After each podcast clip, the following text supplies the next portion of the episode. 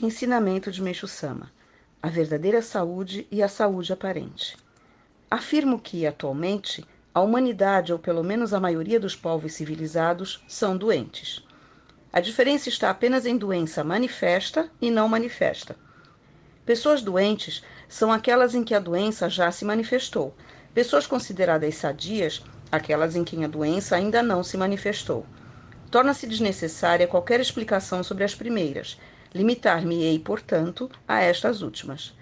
Como já expliquei, as pessoas aparentemente sadias são aquelas em quem, embora possuam toxinas, ainda não se iniciou a ação purificadora das toxinas solidificadas. Assim, a verdadeira saúde é a dos portadores de corpos físicos totalmente livres de toxinas. Neles, consequentemente, não ocorre purificação.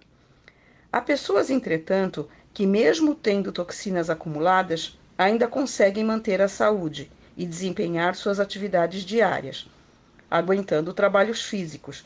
Aparentemente, são saudáveis aos olhos de qualquer um.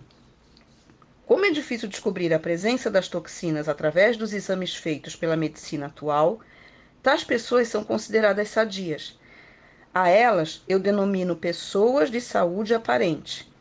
Fico, pois, muito apreensivo ao pensar no grande número de portadores de bombas que estão dançando no palco da vida.